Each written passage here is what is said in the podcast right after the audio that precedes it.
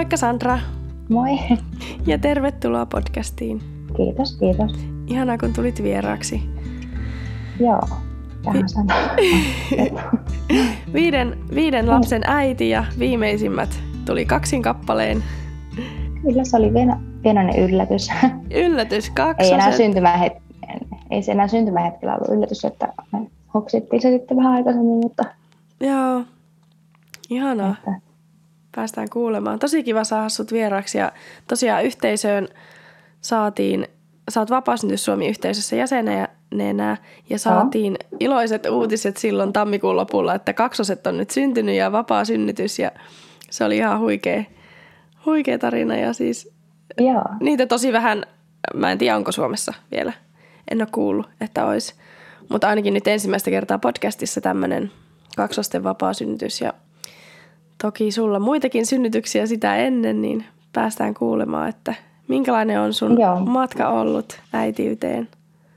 Joo, mulla tosiaan on, on viisi lasta ja heistä kaksi ensimmäistä on syntyneet ambulanssiin. Ja mä eka kerralla en hirveästi tuota, ottanut selvää synnytyksestä. Mä ajattelin, että mä menen sinne sairaalaan ja siellä ne kätilöt auttaa. Tämmöinen ihan klassinen, että ei niin kuin, en luottanut yhtään siihen, että itse tietäisin mistään mitään. Ja sitten tosiaan mun synnytys alkoi 38 plus 6 päivinä, että oli ihan paniikista apua, että ei voi vielä syntyä. Että ensin menee, niin kuin, menee aina niin kuin pitempään ja mitä tämä nyt, nyt jo on tulossa, ei tämä oikeasti ole synnytys alkanut. Ja mä kierin jo siellä lattialla ja mä sanoin, että soitan nyt sinne sairaalaan. Meillä on tosiaan 200 kilometriä matkaa synnytyslaitokselle, niin mm. täältä on hyvä lähteä aika ajoissa. Mutta me sitten tosiaan lähdettiin sinne ja tuota, ei hirveän kauan edes ajettu ja sanoin miehelle, että mä en pysty enää istumaan. Hän piti soittaa ambulanssi. Meidän piti ajaa takaisinpäin, koska se ambulanssi tuli sieltä eri suunnasta. Ajettiin se takaisinpäin ja kävelin sinne ambulanssiin vielä kuitenkin itse. Mutta ei tosiaan ei päästy perille asti, joku ehkä puoli tuntia sinne sairaalaan ja mä sanoin, että nyt ei pysty enää niin odottamaan ja sinne se syntyi sinne ambulanssiin. Ja... Pysähtykö se niin kuin jonnekin Joo, se pysähtyi sinne bussipysäkille, yeah. mikä tuli ekana vastaan ja se, sinne se lapsi syntyi ja se oli tosi, tuota, mä en tiedä miten se nyt selittäisi. En mä nyt, ei jäänyt mitään traumeja, mutta oli se niin kuin aika iso kokemus tietenkin ensimmäinen lapsi ja en tiennyt oikein mitä tehdä ja ponnistinkin varmaan vähän liikaa jotenkin huoneessa asennossa, kun piti istua. Ei voinut istua tai nousta, nousta tai älynyt niin itse, että voisi muuttaa asentoa. Niin makasin siellä ponnistin aika lujaa ja tuli kolmannen sitten repeämätkin siinä samalla. Et se oli aika, aika hurja reissu sitten. Ja, no aika hurja. Oliko sun, mies siinä, oliko sun mies siinä ambulanssissa mukana? Ei ollut. Hän tuli omalla autolla perässä, kun kuitenkin niin pitkä matka. Joo. niin tuota, pakko, pakko olla oma auto, että pääsee kotiinkin sitten. Pakkasta oli 37 astetta ja Aha. oli vähän vilpoinen siirtyä sitten sinne sairaalaan ambulanssista. Hurjaa. Joo, se, se oli aika, mutta ei, se sen verran opetti, että ensi kerralla sitten osasi vähän niin kuin, ottaa enemmän niin kuin selvää synnytyksestä, että kun tiesi jo mitä tapahtuu, niin tiesi, että aika nopeat synnytykset itsellä. Mm. Niin ootin silloin, silloin kanssa, tuota, se oli juhannus, ja tuota, tunsin, että nyt niin kuin alkaa, alkaa, kun mulla alkaa aina synnytykset selkäkivulla, niin alkoi tuntua semmoista tuikkimusta, no nyt tämä taas alkaa, ja mä otin tunnin että tiesi, että nyt oikeasti tapahtuu, vaikka kyllä mä niin tiesin heti eka tuikkusesta, että nyt alkaa, alkaa synnytys. Ja soitin taas ambulanssi ja sitten kun mä tuota, nyt uskalsin vähän niin pyytää, että hei mä en pysty olemaan tässä, mä pystyn aina vähän vaihtamaan asentoa, mutta se oli vähän vaikea niin ambulanssissa, kun piti olla sidottuna niihin köysiin koko ajan, että turvallisuuden vuoksi ei tipaha sinne ambulanssin tuota, lattialle yhtä jarruttaa, kun asutaan kuitenkin poronhoitoalueella, niin poroja saattaa tulla vähän niin kuin tiellä. Siis missä päin Suomea sä oot? Asun Kuusamossa. Kuusamossa, okei, okay, no niin.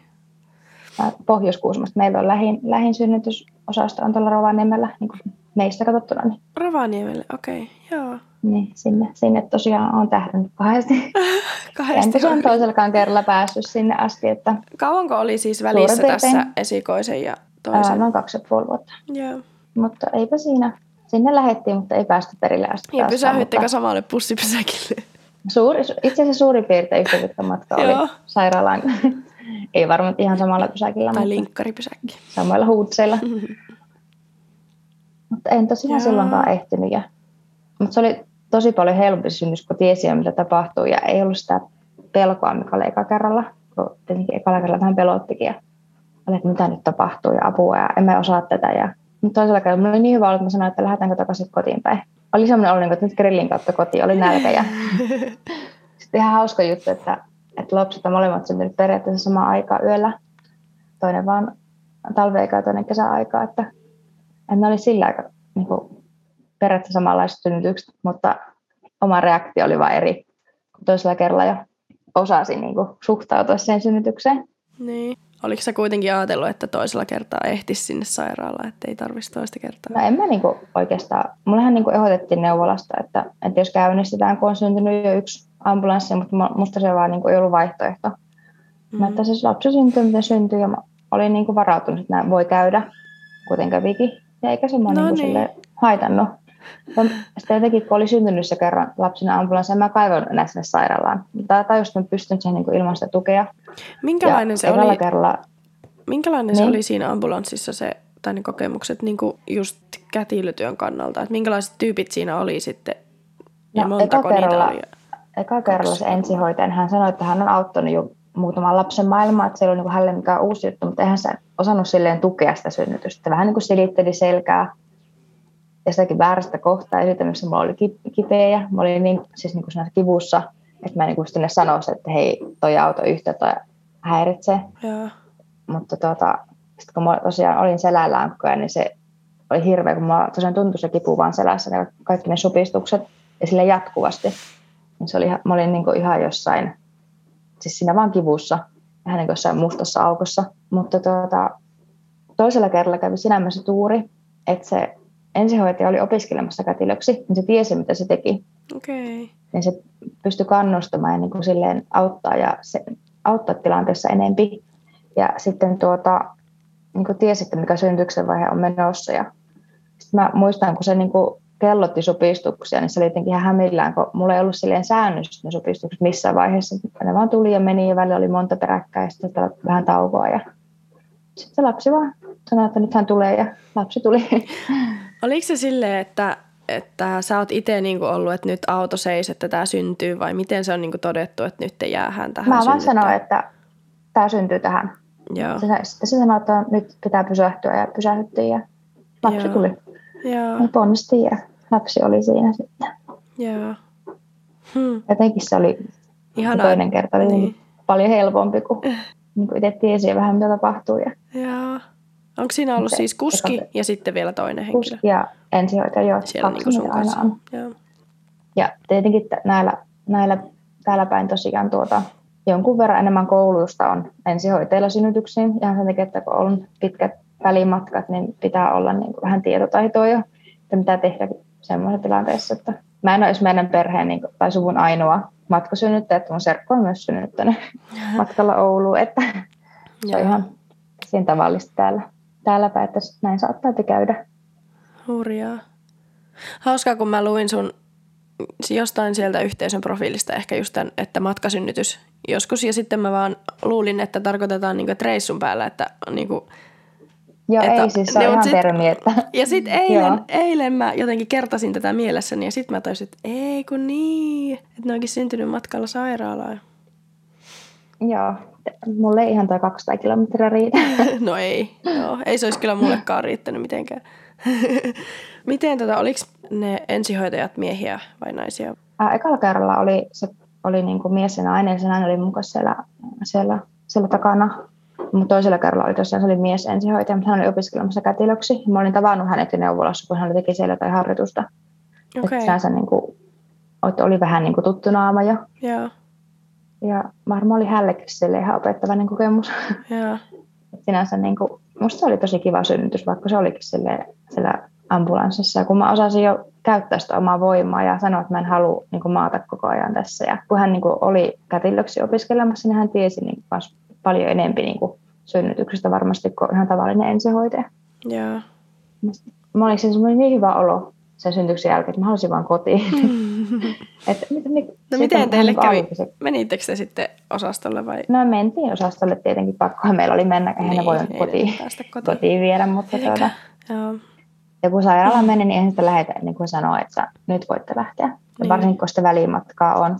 Mä kyllä kysyin, että pystyykö lähteä aikaisemmin kotiin. Sitten kun, kun matkosynnytys on epäsäännöllinen synnytys, niin ei voi lähteä. Ja kun välimatkaakin on, niin ei voi vaan niin lähteä ja tulla näyttää lääkärillä vasta sitten niin kuin noin vaan. Noin vaan siellä nyt oltaisiin normaalit noin kolme päivää, kaksi, kaksi ja puoli päivää. Sitten tosiaan, kun me haluttiin kieltäytyä sitä K-vitamiinipiikistä, niin se, se reissu sai vähän siinä mielessä ikävän sävy, että, että ne oli niin kuin ihan, että yritti puhua mut ympäri koko ajan ja yksi lääkäri suurin piirtein itki, kun se oli, että mun lapsi kuolee, kun mä annan sille K-vitamiinia. Niin tuota, sitten mun piti allekirjoittaa lappu, johon mä kirjoitin, että otan vastuun, jos mm. jotakin tapahtuu, kun ei anneta sitä K-vitamiinia. Ei itse asiassa haluttaisi ekalla lapselle sitä, mutta he ei niin olisi kysynyt sitä, se vaan annettiin rutiinisti. Okei. Okay. Niin, ja jos ei tiedä siitä mitään, niin sitten ei edes hoksaa, että semmoinen on vaan pistetty. Ja niin, ja sitten, kun hän otti lapsen tavallaan suoraan multa sitten pois, kun hän oli sylissä koko ajan, kunnes oltiin sairaalassa. Mm. Hän vaan otti sen lapsen, oli tietenkin heillekin vähän epätavallinen tilanne, kun hän joka päivä tuu lapsia valmiiksi syntyneenä sairaalaan. Niin. Niin, niin hän otti lapsen pois ja rupesi pesemään ja mittailemaan, teki niin kuin kaikki, mitä nyt tehdään heti alkuun. Ja sittenhän mä ensin tajunnut ekalasta ottaisi rinnalle, niin sitten kun mun piti tosiaan, kun mulla oli sillä ekasynnytyksessä oli tosiaan se repeämä, niin mut paikattiin synnyty, synnytyksen jälkeen tota, niin nukutuksessa, niin lapsi annettiin, kun isä tuli paikalle, niin isän syliin ja annettiin pullo vaan suoraan suuhun. Oh. Et mulla ei ollut siis niinku edes ensi vasta sitten, kun heräsin sieltä nukutuksesta. Ja sitten tähän oli ehtinyt niin monta tuntia kuluja.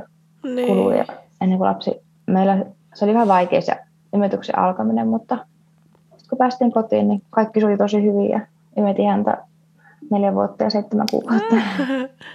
että Kaikesta huolimatta. Kuuntelin vaan omaa mm. vaistoa ja annoin, annoin mennä.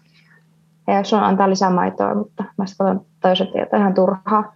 Lapsi syö tissistä, en anna mitään muuta kuin tissiä. Ja siinä vaan mentiin niin kuin vaiston mukaan. Se oli aivan ihana imetysreissu meillä wow. kaikki ne vuodet, mutta toisen lapsen kohdalla, kun tiesi imetyksi teki jotakin, ne pisti vaan suoraan tissin suuhun siellä ambulanssissa ja imetin no niin. koko matkan sinne sairaalaan ja imetys jatko, jatkuu vielä senkin jälkeen ja imetin varmaan tunnin häntä siis ennen kuin annoin hänet niin mitattavaksi. Ja Ihanaa.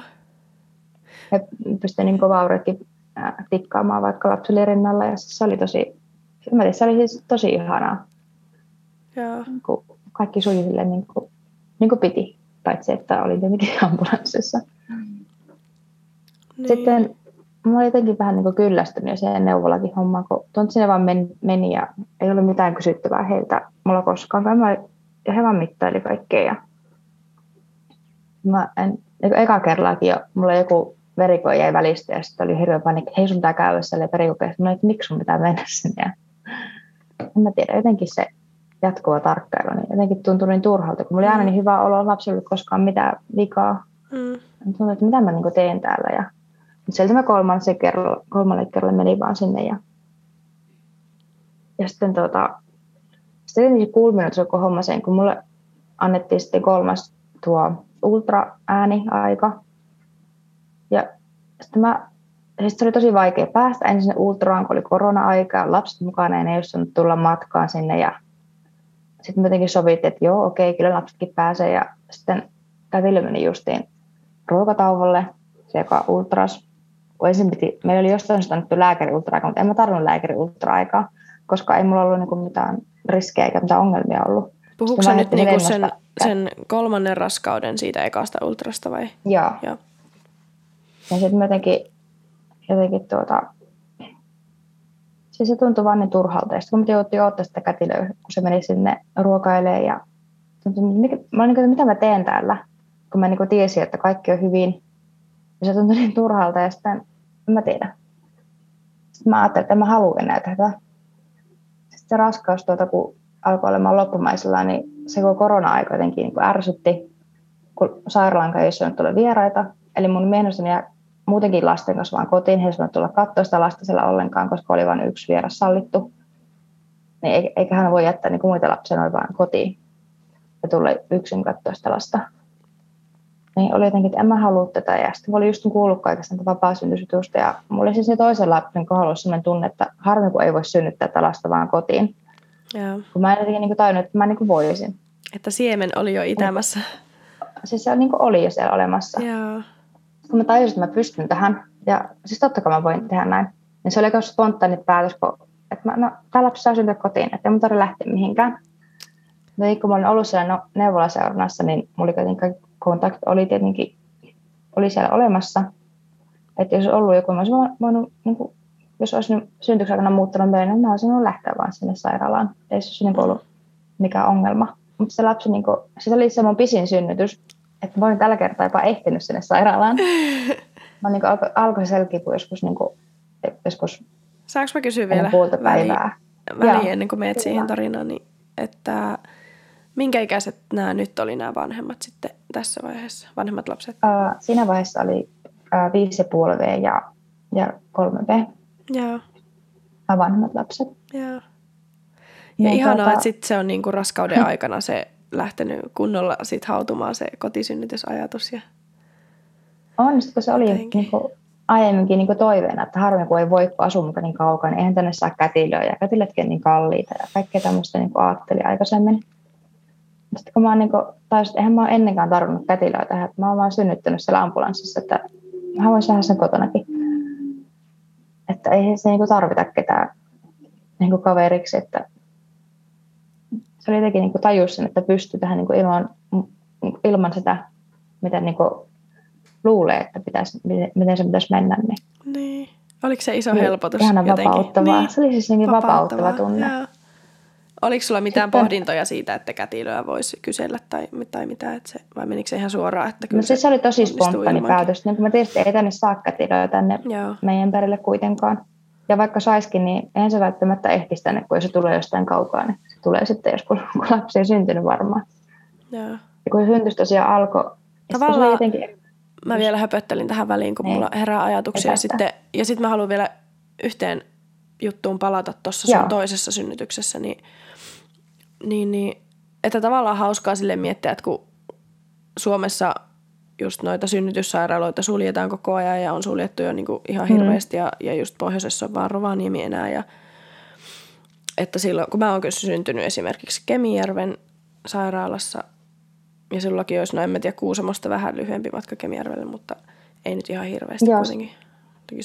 Itse silloin ekasynnytyksen kohdalla, niin he kysyivät Kemijärven kohdalla, että – että tarviko jäädä tähän, että mä olisin okay. niin voinut sen kemialla synnyttää, jos olisi ollut just silloin niin kuin lapsi tulossa, niin. mutta ei ollut vielä tulossa, niin jatkettiin matkaa. Joo. Niin tavallaan hauskaa, että jos sä olisit vaikka täällä pääkaupunkiseudulla asunut, niin sä olisit ehtinyt luultavasti sairaalaan ja synnyttänyt sairaalassa. Joo. Ja ei sitten voi tietää, miten, minkälaisia kokemuksia olisi ollut, mutta, mutta jotenkin hauskaa, että tavallaan toi tommonen niin kuin tosi tyhmä resurssipula, että mistä kohdasta niin halutaan säästää, niin suljetaan synnytyssairaaloita, niin se on ajanut sut sitten, asia on johtanut toiseen ja sitten se on ajanut sut vapaasynnytykseen ja no, sitten niin. niin vapaasynnytyksen niin. pariin. Ja sitten vielä niin huikea, että kaksosten vapaasynnytys, mikä on tosi harvinainen, että se, että ihan mahtava matka ja tosi niin kuin mahtavaa kuulla ja että just noin niin olosuhteet tavallaan olisit voinut niin kuin varmasti muutakin kautta päätyä vapaa synnyttämään, mutta jotenkin tavallaan ironista, että tämmöiset pitkät välimatkat aiheuttaa sitten näitä matkasynnytyksiä ja sitten toisin kuin luulisi, niin sitten, että menisikin vaikka sairaalaan niin kuin vielä aikaisemmin, niin sitten päätyykin tajuamaan, että haluankin tehdä tämän kotona, että ei tarvitse matkustaa ollenkaan. On se karua niin ajatella, että siis jos olet Pohjois-Lapista, sä menet synnyttää, niin sun pitää odottaa siellä Rovaniemellä pari viikkoa ennen laskettua aikaa. Että jos vaikka jotakin tapahtuu, niin että kaikki kotiin, muut lapset tyyliin ja saa, oot siellä potilastellissa tai luona tai jossain perheen luona ja oottelet, että jos synnytys vaikka alkaa. Joo. Niin sä, sä et voi niinku jäädä välttämättä sinne kotiin edes oottelemaan, kun ne välimatkat on niin pitkät. Niin. Niin siis on Sekin. jotenkin surullistakin ajatella. No on. Että sun pitää stressata niin monesta asiasta, että jos sulla onkin jo vaikka lapsia ja sitten pitää mennä sinne Rovaniemelle odottaa syntyksen alkamista ja ei välttämättä voi ottaa lapsia matkaan tai mitä se järjestää, että sun lapsetkin on, on siellä jossain toista hoivissa. No niinpä. Ja ylipäätään niin se, se että, niin kuin... että vielä niin kuin, että joutuu lähteä synnyttämään pois kotoa, mutta sitten että vielä tuommoinen niin pidennetty, että joutuu lähteä jo monta viikkoa pahimmillaan ennen synnytystä pois Niinpä, kotoa sitten mullekin tarvittiin sitä käynnistystä, niin se jotenkin, mm. siis oli heti sellainen olo, että en mä halua, että se on niin luonnotonta, että se lapsi syntyy silloin, kun se haluaa, että en mä halua, että se niin kuin tuodaan tänne maailmaan väkisin. Niinpä. Ne, ne. No se on vielä niin kuin karumpi oikeasti ihan mm. sairas niin kuin kohtalo, että sen takia joutuu käynnistykseen tai sektioon sitten vielä sen, sen päälle, jos se käynnistys ei onnistu. Hui. Mä, mä en ole silloin tietenkään vielä hirveästi niin lukenut näistä käynnistysytystä, että kuinka kauhean oikeasti onkaan, mutta mulla oli vaan sen, sen verran kokemusta, että mun serkku on, on joutunut käynnistykseen raskausmyrkytyksen vuoksi, ja sellaista käynnistettiin varmaan melkein viikko. Niin silloin kun kuuntelin sitä serkun tarinaa, niin itselle tuli vaan, että en mä halua tuommoista, mä joudun niin siellä sairaalassa monta päivää niin kivuissa olemaan ja kaiken maailman lääkkeitä annetaan, niin mulla oli jo silloin sellainen tunne, että en mä halua tuommoista, että vaikka mä joutuisin synnyttää toisen kerran ambulanssi, niin milloin mä teen niin, kuin että mä annan käynnistää. Niinpä. Ja siis toi on pahimmillaan siis, jos miettii vaikka pari jaksoa taaksepäin, kun Elinan, Elinan vauva syntyi viikolla 43 plus 6, eli melkein täydet 44 Joo. viikkoa. Jos olisi käynnistetty viikolla 38, niin kuin nykyään halutaan käynnistellä ja vähän ennenkin, jostain ihmeis, ihmeellisistä syistä, niin se olisi mm. syntynyt, otettu pois sieltä kohdusta siis kuusi viikkoa ennen kuin se olisi oikeasti syntynyt. Siis kuusi ihan viikkoa. ajatella. Ihan siis hirveetä ajatella, että jos mä synnyttäisin viikolla, jos niin ajattelisi sen silleen, että, synnyt, että 40 viikolla olisi se niin omat on syntynyt, niin olisi 34 viikolla silloin leikattu. Eli jos on ollut joku tai käynnistys tai joka johtaa sektioon, niin se olisi niin kuin keskonen oikeasti. Niin. Kuusi viikkoa ennenaikainen. Niin hui. Mutta toinen juttu, mikä vielä oli tuohon, kun sä kerroit siitä toisesta ja sitten kun sä olit alkanut imettää jo ambulanssissa ja sitten tulit vauvatissillä sinne sairaalaan ja sitten tunni oli vielä sun rinnalla niin kuin sä annoit. Niin, niin jotenkin vaan sitä niin kuin muistuttaa kaikille sitä, että – meidän ei ole pakko antaa meidän vauvaa. Et vaikka meillä niin kuin kaikki uskottelee, että ei meidän vauvat ole meidän omia ja ne on niin kuin tyyliin sairaalaomaisuutta, niin kyllä ne on meidän vauvoja ja meidän ei tarvi antaa. Siis äidin, äidin oikeus pitää oma vauva lähellä niin kuin mun mielestä ylittää kaiken, että vielä viittaan siihen Elinan jaksoon, mikä oli pari jaksoa sitten, niin se, se, sitä silloin uhkailtiin, kun se joutui jostain syystä sairaalaan sen sen tota, niin kuin oli kuume noussut vauvalle, niin oli mennyt sairaalaan ja oltaisiin haluttu niin kuin seitsemäksi päiväksi pistää antibioottipiikille, mutta se ei ollut vaan suostunut. Ja se oli sanonut, että saatte tehdä kaiken mahdollisen, mutta vauva on mulla sylissä. Ja. Ja kukaan ei ole luottanut sitä. Että siis me joudutaan taistelemaan, mutta loppupeleissä meillä on se oikeus pitää meidän vauvat meidän sylissä, eikä ole niin kuin Mä en todellakaan kannusta ketään lähteä sairaalaan niin kuin tappelemaan, että mä oon itse synnyttänyt kotona ja kukaan ei ole koskenut mun vauvaan, niin mun ei ole tarvinnut sitä tehdä, mutta että meillä on myös oikeus sairaalassa kieltäytyä oikeastaan kaikesta, mitä siellä halutaan tehdä. Niin, mutta sitten se menee siihen, että uhkailla lasulla ja vaikka millä. Kun meillähän kävi niin itse asiassa sen kolmannen synnytyksen jälkeen. Oi kauhean. Se on se lastensuojelukortti kyllä. Joo, mutta sekin johtaa sitten vaan, vaan siihen, että jos se on aiheeton, niin se on aiheeton. Mutta se on se, millä uhkaillaan ja kiristetään ja ihan hirveetä. On. Se on, se on se viimeinen kortti, mitä voi, voidaan käyttää. Sitten on pakko antaa tehdä kaikki, mitä he haluaa. Niin. Mä tosiaan, kun siis oli se kolmas syntys, kun se käynnistyi, mä lähdin käydä kaupassakin silloin, että, mä, että ei tämä vielä, niin kuin, että ei tunnu niin pahalta niin kuin kun aiemmin tuntui heti, että niin kuin alkaa tapahtua. Mä kävin kaupassa ja välillä hengittelin siinä välillä, että nyt tuntuu taas. Ja, joo. Sitten tuota, mehän tosiaan puolen tunnin matka sinne kauppaan, että aika riskipelillä lähdettiin sinne kyllä, kun miettii aikaisempia synnytyksiä. Ja sitten käytin sen kaupassa ja kotiin ja sitten mä, että aletaan laittaa vähän niin kuin valmiiksi kaikkea ja tuota, hengittelin sinne sänkyä vasta ja oli aika kovat, kovat tuota, ne kivut selässä taas kerran. Ja nakkasin tosiaan sinne, sinne lattialle vähän jotakin kosteussuojaa ja pyyhkeitä, että ei ole niin kuin ihan kaikki, kaikki märkiä, että emme niin kuin muuten tehty mitään etu, etukäteisvalmistelua, että mä menin vaan niin fiiliksen mukaan. Ja oli, että en mun tarvitse lähteä niin kuin mihinkään, että kaikki tuntuu niin hyvältä ja luonnolliselta, ja että tämä lapsi tulee tänne kotiin. Ja, ja siinä vaan niin supistukset yltyi, ja sitten mä tiesin, että nyt tämä lapsi tulee, ja mä pyysin tuota miestä poistua paljon. Mä jotenkin se ekaisen vapaa että mä halusin niin olla siinä yksin. Ja, ja pienempi lapsi oli päiväunilla ja isompi oli sitten ulkona leikkimässä. Ja sitten mä sanoin, että nyt tämä lapsi syntyi. Vähän niin kuin lapsi tuli pienen huudon, itse vähän hu, hu, huusin sinne. Ja mun mies sen jälkeen, kun hän ei tosiaan ole ollut aikaisemmin syntyksessä mukaan, että, että hän ei tiennyt, että se näyttää noin kivulialta, että kun sä huusitkin. Mä että niin kyllä se vähän tuntuu. se oli hänellekin niin kuin ensimmäinen niin kuin oikea kosketus syntykseen, kun hän ei aikaisemmin päässyt niin. Niin kuin mukaan siihen. niin se oli musta jotenkin hauska kommentti hänelle, että, että, että, hän ei tiennyt, että sattuu näin paljon. Mutta tuota, sitten se lapsi vaan oli siinä ja hän ei niinku huutanut ollenkaan, kun lapsi yleensä itkeä, kun se syntyy. Hän oli niinku tosi virkeä, hän katsoi meitä koko aika. Ja ei musta tuntunut niinku tarpeelliselta, että mä olisin niinku niin pistänyt lasta jotenkin, että se alkaisi huutamaan, kun hän oli selkeästi, niin hän oli siinä tosi virkeänä ja niin kuin ihmeessä ja katteli vaan meitä siinä, kun hän oli siinä, hän syntyi siihen lattialle. Se oli jotenkin niin tosi rauhallinen. Siis me kaikki vaan, kun me kävi hakemaan muut lapset paikalle ja me vaan katsottiin häntä siinä ja se oli jotenkin niin rauhallinen tunnelma. Lapsikin oli niin rauhallinen ja se selkeästi, niin kuin, että hän on tässä maailmassa, vaikka ei huutanutkaan. Niin me kävi itse peseytymässä siinä välissä. Sitten hän oli vielä istukossa, istuko syntyi, mulla on syntynyt istukot aina tosi nopeasti. Ne istuko syntyi ja mä kävin itse vähän peseytymässä ja sitten me lapsen kanssa sänkyyn ja se oli niin ihanaa, kun vertaa niihin ambulanssisyntyksiin, että kun mä pääsin heti omaan sänkyyn, laitan lapsen rinnalle siinä sängyllä ja me vaan oltiin.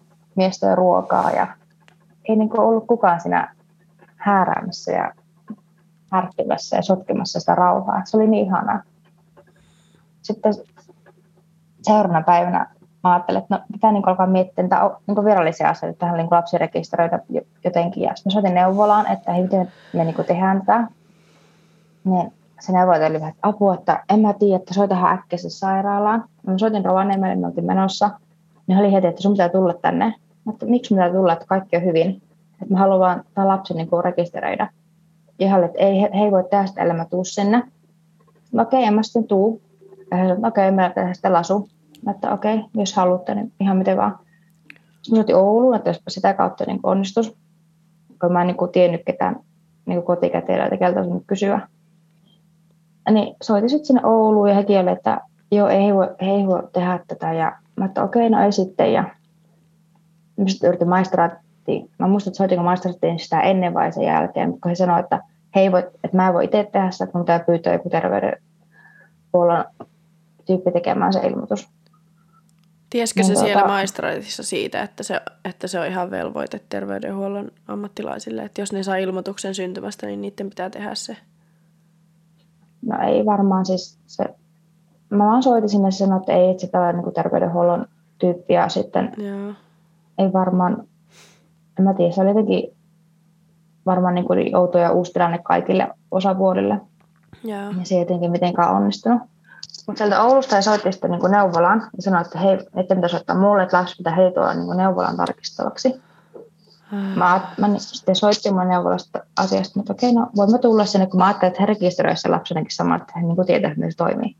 Mä sitten menin sinne ja he oli kaikki jotenkin, jotenkin niin kuin ihan ihan outona siellä. Ja sitten niin kuin oli saanut sieltä Oulusta sieltä lastenlääkäriltä niin ohjeen, minkä oli tarkoitus sitä tehdä. Se teki kaikki sen ja kaikki oli ihan ok, ei ole niin mitään ongelmaa. Sitten lääkäri alkoi vähän niin sooloille sen, että hän haluaa ottaa vielä verensokerin. Hmm. Ja se oli ihan niin kuin nippanappa alle sen jonkun rajan. Ja olet, joo, tempelt lähtee Ouluun lapsen kanssa, että tämä on niin tosi huono juttu ja ei. Ja se lapsi oli tosi virkeä ja olihan se varmaan alla, niin kun mä en ole ehtinyt imettää kunnollakaan siinä välissä, kun piti yhtäkkiä lähteä juosta sinne neuvolaan. Meiltä on sinne puoli tunnin matka tosiaan. Ja, niin saattoi olla yksi imetys sinne välistä, niin ehkä siitäkin johtaa, en tiedä. No ja, ei, mi- niin ja. siis se on vaan niin kuin, että pakko nyt äkkiä löytää joku ongelma, että eihän tämä voi niin, olla mahdollista. Se, että... se niin kuin etsimällä etittiin, siis tuntuu, että niin kuin ihan etsimällä, että me joo, joo. Puhuta, että onko siis mikä... pakko lähteä, että eikö mikä on niinku tuo yritin... luottamuksen taso naisia kohtaan ja synnytystä kohtaan? Että niin. jos joku synnyttää ja vaan lapsi, kotona, niin ihan järkyttävää. Siis lapsilla ei... ollut mitään ongelmaa. Lapsi oli tosi virkeä ja kaikki oli hyviä. Sitten se hirveä painostus, että pitää lähteä. Sitten että eikö tämä voi niinku hoitaa, niinku, että me tullaan tänään aina mittauttaa välillä. Ja se on, niinku, eihän se olisi niinku ollut meille ongelma, että jos ei olisi kerta halunnut. Mutta ei pitää me osata että ei me haluta sinne mennä. Ja sitten hän rupesi soittelemaan sinne sosiaalipäivystykseen, että joo, olisi tämmöinen äiti, joka haluaa tällaista viedä sinne lääkäriin, että olkaa niin kuin valmiina siellä. Ja mä olin sanonut, että meidän on pakko mennä, että ne, ne vaan ottaa lapsia, jos me ei kuitenkin lähdetä lasta sinne viemään. Ja se oli kuitenkin järkyttävää, että me nyt piti vaan niin kuin mennä sinne. Mutta se mentiin sinne, lähetti Ouluun ja sitten se oli vielä ihan hirveätä, kun, kun tuota, muitin mennä synnytysosastolle. Sitten kun pääsin, löysin sinne lopulta, niin että ei sun pitää mennä muuat lääkärit sanoivat, että sun pitää mennä toiseen paikkaan. Ja mä oikein ollut selvä, että minne. Niin mä juoksin tyylin koko sairaalan sen ja siis se oli ihan hirveätä, kun vasta oli synnyttänyt. Ja se juoksi ympäri sairaalaa. Ja, vai? Niin, ja sitten osastolta osastolle ja kaikki, ei, ei, sun, ei että se kuulu tänne, että sun pitää mennä jonnekin muualle. Kuka ei että minne. Ja sitten mä lopulta jossakin että, että, että, että pitääkö mun nyt olla täällä, että mä voin jostain kun sairaan niin kuin pitempään niin kuin tämän läpi, että mä otin jää sinne osastolle. Ja mä olisi vissiin pitänyt mennä ehkä sinne lasten päivystykseen, mutta sekin se oli ihan tyhmää, koska miksi mä olisin vastasyntyneen kanssa sen lasten päivystykseen, missä muita sairaala lapsia, että ihan tyhmä, tyhmältä kuulostava ajatus. Mutta tosiaan pääsin sinne jonnekin osastolle, mihin ne otti siis toi on niin hullu ajatus, että, niinku, että meidän vauvat vaan syntyisi jotenkin nyt hengen hädässä oikeasti. Että siis se, No, Ihminen siis on oli... syntynyt maailmaan maailman luonnollisimmalla ja lempeimmällä tavalla. Ja... On, ja sitten kun mua siis ärsytti, kun kukaan ei tuntunut ajattelevan niin mua. Se oli vaan se lapsi, joka oli niin kuin niin. tyylin kuolemaisella, vaan siksi, koska ei kukaan lääkäri kattonut. Joo. Niinpä. Niin se oli jotenkin ihan hirveä ahdistaa, kun, mulla siis, kun mä kannoin sitä kaukolla, se oli hirveän painava, omaa reppua, ja kaikki paikat kipeänä, siis kyllähän se voi kuvitella, että syntyksellä, kun alat juosta tai maratonin, niin ei se niin kuin onnistu. No ei. Se oli, oli itselläkin karsea olo jo siinä vaiheessa ja en ollut päässyt imettämään lasta kunnolla, kun piti ajaa sinne Oulu ja sinne on, sinne on 250 kilometriä matkaa. Että sä voit koko matkaa pysähtyä imettää, ja lapsi nyt nukkuu tyytyväisenä, että minkä se ajaa. Ja, siis niin kun niin, toi siis, paradoksaalisuus koko tuossa tilanteessa on, että on hirveä huoli vastasyntyneestä, jolla ei ole mitään hätää. Äiti oikeasti on asetettu hengenvaaraan tuossa. Siis sinut on pistetty juoksemaan tuolla niin kuin kohtu aukinaisena oikeasti, just synnyttäneenä. Se oli siis, ja tietenkin ihan lapsella vieläkään ollut verensokeria tarpeeksi korkealla, kun en ehtinyt, pystynyt imettää siinä matkalla tietenkin tarpeeksi usein, niin sinne me jouduttiin jäämään tietenkin tarkkailuun. Ja, ja sitten kun oltiin sillä osastolla, ja mä, tuota, eihän mulla itsellä ollut hirveästi ruokaa, mutta kun mun äiti vei mut sinne, niin hän pystyi ostamaan mulle jotain ennen kuin hän lähti takaisin kuusumaan. Mutta tuota, se, se oli ihan hirveästi lastentikkaan pistää, kun se piti sitä verensokeria mitata ja sitten lopulta, että mä en sanoisi imettää, kun imetyskuntuksen mukaan lapsen ei mennyt tarpeeksi tai yhtään mitään. No eihän ne kattivotaran painakaan paljon. No ei, eihän ne paina mitään. Ja sit, ne, ne, sitten mun käskettiin alkaa syöttää hänelle väkisin pullosta. Ja ensin ne toi mulle korviketta, mutta en mä halua korviketta antaa tälle lapselle, niin löysi jostain sitten myös niin kuin, niin kuin loutettua maitoa, mitä pystyn antaa lapselle. Ja sitten, tuota, sitten sitä ventattiin hirveitä määriä, sitten mä annoin lapselle sitä, kun sitä piti antaa, mutta sitten en mä antanut kaikkea, kun ei se lapsi halunnut niin paljon. Ja mä halunnut, että imetys niin vaarantuu, kun ei olisi saanut Joku vastasyntynyt se mahalaukkuhan on semmoinen niin kuin ihan pieni ne, rusina niin. oikeasti. Että se on tarkoitettu, että siis sinne tiesin, menee vaan niitä ensitippoja niin. oikeasti, niitä kolostrum Mä tiesin kaikki nämä asiat ja mä olen imettänyt jo niin kuin vuosikausia, niin. että mä olin kaksi vasta aiemminkin. Niin se oli jotenkin siis järkyttävää. Ja sitten kun mä tosiaan missään vaiheessa antanut kaikkea, kun siis lapsi oli ihan tyytyväinen vähemmälläkin, mikä on mm. luonnollista, mm. kun maha on täynnä. Niin sitten että jossain vaiheessa, että pitää mennä kaikki, että me voidaan niin syöttää sun puolesta, että, jo, että ei onnistu, mä syötän itse. Niin mä vaan sanoin, että lapsi on kaikki, nakkasin ne ylimääräiset viemäriin, ja sanoin, että joo, se lapsi söi kaikki. Ei imettäkään ei ole saanut siinä välissä kovin paljon, että niin hän näkee, että nouseeko ne arvot, että jos mä imetän ennen arvoja ottaa, niin se näyttää väärin. Mä mutta kun ei kukaan ollut valvomassa, niin mä mietin, miten halusin. annoin sen verran sitä lisämaitoa, mitä itse halusin. En vaan kertonut heille. Sitten paremmin mielestä kaikki oli niin kuin ok ja okei, voit lähteä sitten kotiin, että arvot pysynyt hyvinä. Ja no, totta kai on pysynyt hyvinä, kun mä oon imettänyt mun lasta. Siis alkaa niin kuin vaan itkettää se ajatus, että miten, että toi niin. Niin kuin, tällainen systeeminen niin kuin, naamioi sen silleen, että ne haluaa mukamas niin kuin varmistaa, että vauvalla on kaikki hyvin, mutta ihan siis hirveetä, että sä, sä niin kuin tuoreena, just synnyttäneenä ja sitten tuoreena niin kuin uude, uudelle syntyneen äitinä, niin ne. joudut salaa imettämään, salaa ne. kaatelemaan maitoja pullosta lavuarin. Silleen, niin kuin, että varmaan ihan hirveä semmoinen, niin kuin, no joo, siis sähän oot ollut kunnon niin kuin, semmoinen leijona emo oikeasti, että ihan sama mie heitän nää ja ihan sama mie imetän mun vauvaa. Ja se totta kai, koska se on niin luonnollista sulle ollut siinä hetkessä, mutta varmasti on ollut myös ihan hillitön niin kuin stressikeholle se.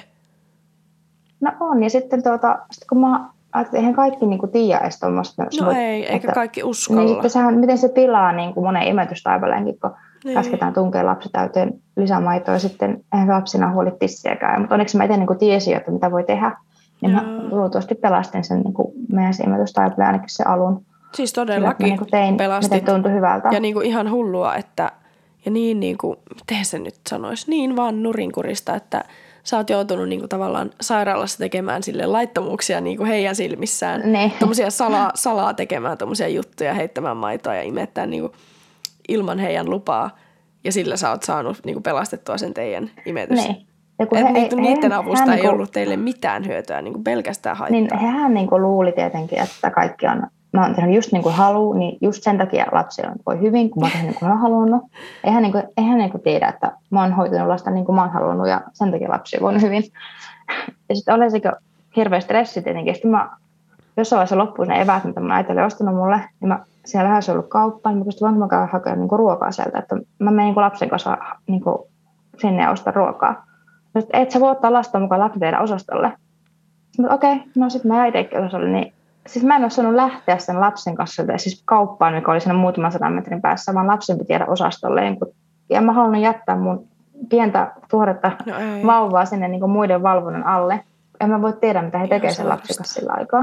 Niin tuota, niin onneksi mun veli asuu, asuu tuota Oulussa, niin hän pystyi käymään mulle kaupassa, mutta siis mä jotenkin niin ahdistin, mä en pystynyt itse yhtään niin vaikuttaa mihinkään, että mä olin niin ihan heidän armoilla. Että mä en voinut, niin kuin, sit eihän mä olisi niin lapsen kanssa karannut mihinkään. Mä olisin vaan käynyt kaupassa. Mä olin kantollinen kaikki matkassa. Mä olin niin laittanut lapsen liinaa ja käyn vaan hakemassa vähän ruokaa. Mutta eikö sä saanut ruokaa siellä se, sairaalassa? Ei, kun se oli lastenosasto. Jos ah. mä olisin ollut synnytysosastolla, niin mä olisin ollut siellä myös asiakas. Mutta mä olin lastenosastolla, niin vain lapsi oli asiakas. Niin vain lapsi sai siellä niin kuin, ruokaa. Ah. Ei mulle ei kuulu mitään. Mä olisin voinut käydä tosi kallista ruokaa ostamassa sieltä, sieltä sairaalan niin. ravintolasta, mutta eihän mä niin sinne voinut rahoja käydä tuhlaamassa, kun kaupassa vain halvemmalla tai välivolaa. Mutta se oli onneksi tosi, tosi ihana yksi hoitaja, se niin tiesi, että okei, että sä oot tuore äiti ja sä imetät, niin pitää sulla olla ruokaa, niin se toi mulle aina päällä jotakin, varmaan omia eväitä tai jotakin. Eikä. niin se oli sit, onneksi siis yksi oli tavallaan niin kuitenkin mun puolella. Ihana. Että vähän niin kuin, niin kuin, joku niin kuin ajatteli myös, se oli niin kuin ihana, että joku ajatteli myös mua, kun mä siis silloin kun lähetin, lähettiin sinne Ouluun, mä ajattelin, että okei, mä pääsen synnytysosastolle, että, että mä oon ollut ennenkin siellä ja ehkä joku voi katsoa, onko mulle tullut vaurioita ja ehkä vähän niin kuin, tuota, tikaa tai, tai jotakin, mutta kun mä en sitten päässyt sinne, niin mä en ollut, siis mä en ollut missään, niin kuin mä en ollut se asiakas, vaan se lapsi. Niin tuota, mä olin vaan niin kuin ihan omillaan siellä ja se oli niin ihan niin järkyttävää, että siis mul, ketään ei kiinnostunut, niin kuin, että oli, oliko mulla jotain huolia tai, tai ongelmia se oli jotenkin, siis, ja kun lapsella oli kaikki hyvin, Niinpä. Ja se oli jotenkin, että mä tiedän. Se on, se on jotenkin Mutta, tuossa erona myös niin kuin tähän kotisynnytyskulttuuriin ja just sairaalasynnytyksiin, että sairaalassa se äiti on niin kuin täysin sivu. Äidillä ei ole niin kuin hirveästi väliä, että vaan sillä vauvalla, mutta sitten taas tässä niin kuin mm. meidän jotenkin tämmöistä uutta aaltoa, kun ne. kotisynnytyksiä, kotisynnytyksistä puhutaan ja sitten – tosi tärkeänä pidetään ja puhutaan siitä just synnytyksen jälkeisestä ajasta, postpartum-ajasta ja siitä, miten, äiti, miten paljon äiti tarvii hoivaa ja yhtä paljon kuin se vauvakin, niin sitten just sairaalassa kun synnyttää, niin se synnytyksen jälkeen niin kuin tai synnytyksen aikanakin oikeasti, niin äiti sivutetaan ihan täysin, että siinä on vaan niin kuin, että tehdään ihan kaikki, kaikki mitä voidaan, että kunhan lapsi jotenkin, no se nyt on ihan minimivaatimus, että lapsi ne. säilyy hengissä, mutta jotenkin silleen, että äidin hyvinvoinnilla ei ole mitään merkitystä siinä. No se oli jotenkin se groteski se ero, että kotona oli niin ihanaa, mies hoiti ja hoivasi myös mua, toi mulle ruokaa sänkyistä, mitä yhtäkkiä lähteä sinne ja sitten vaan niin kuin, kukaan ei välitä musta. Niin, ja se on tosi, tosi kova paikka niin kuin käsitellä tuommoisia asioita siinä, kun sä oot just synnyttänyt ja hirveä niin kuin, fyysinen ponnistus, mutta myös niin paljon niin kuin kaikkea emotionaalista ja henkistä siihen ja sitten hormonimylläkkä vielä siihen kaiken päälle, niin sitten – niin kuin tavallaan sullekin varmasti ollut tosi rankka käsitellä kaikkea tuota tapahtunutta siinä. Niin kuin... On, mutta siitä niin kuin tosiaan kyllä alkoi semmoinen, että en mä halua niin kuin olla enää terveydenhuoltoon missään yhteydessä, kun se on niin jotenkin niin, siis se ei niin kuin ollut hyvä kokemus. Joo, no ei. Niin.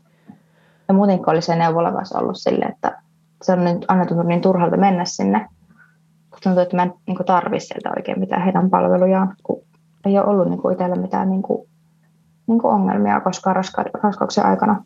Niin sit kun Muistaaksä, miten se, alettiin, niin hauska kuulla niin. nyt sitten, että miten se niin kuin, tavallaan sulla se prosessi on edennyt tuossa, että sä oot kokenut, että okei, ihana oli synnyttää kotona ja, ja meni kaikki tosi vielä, hyvin. Ja, ja vielä ja. Tuota, palatakseni siihen kolmanteen synnytykseen, niin he ei voinut siltikään rekisteröidä lasta Oulussa, koska niin. hän ei ollut syntymähetkellä sen sairaala asiakas.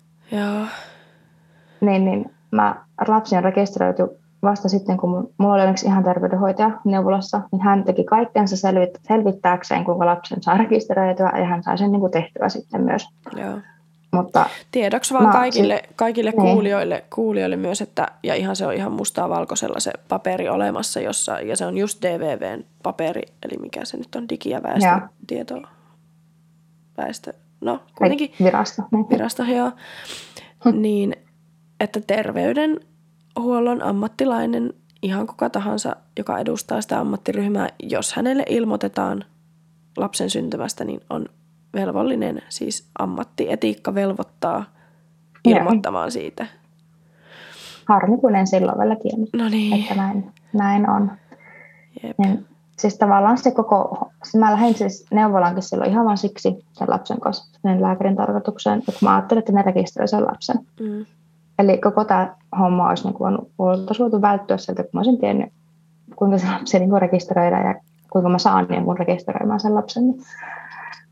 Niin tuota, ja kaikille, jotka niin, suunnittelee, oli... suunnittelee kotisynnytystä tai vapaasynnytystä, niin tosi tärkeää, jos nyt ei niin kuin yhteisössä ole mukana, niin sieltä saa kyllä kaikki vinkit aina tilanteeseen, tilanteeseen kuin tilanteeseen, mutta näin podcastin kuulijoille, että jos suunnittelee – sitä vapaa-synnytystä, niin noin jälkikäteiset asiat, eli syntymätodistus, paperihommat kannattaa selvittää etukäteen, että mistä sen saa.